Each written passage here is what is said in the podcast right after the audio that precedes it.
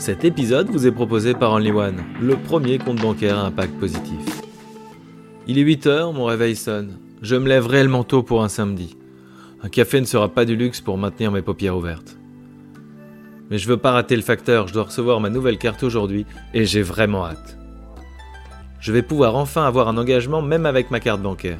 Et oui, j'ai choisi d'ouvrir un compte à impact. Moi, monsieur. Ah, ça veut dire quoi un compte à impact?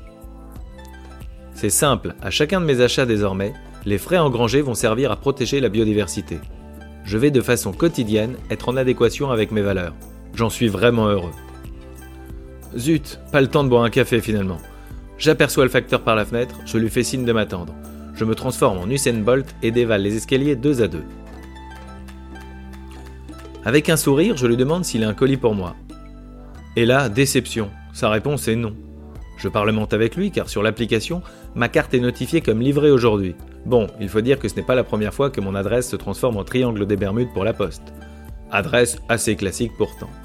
Ma déception et moi remontons façon escargot les escaliers. Je vais joindre le service client de la banque pour leur expliquer ma problématique.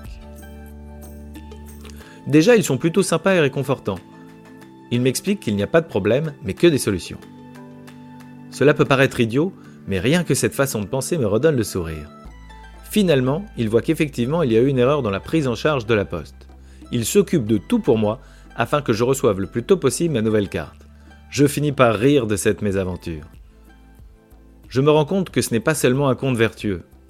Non, c'est avant tout une banque humaine.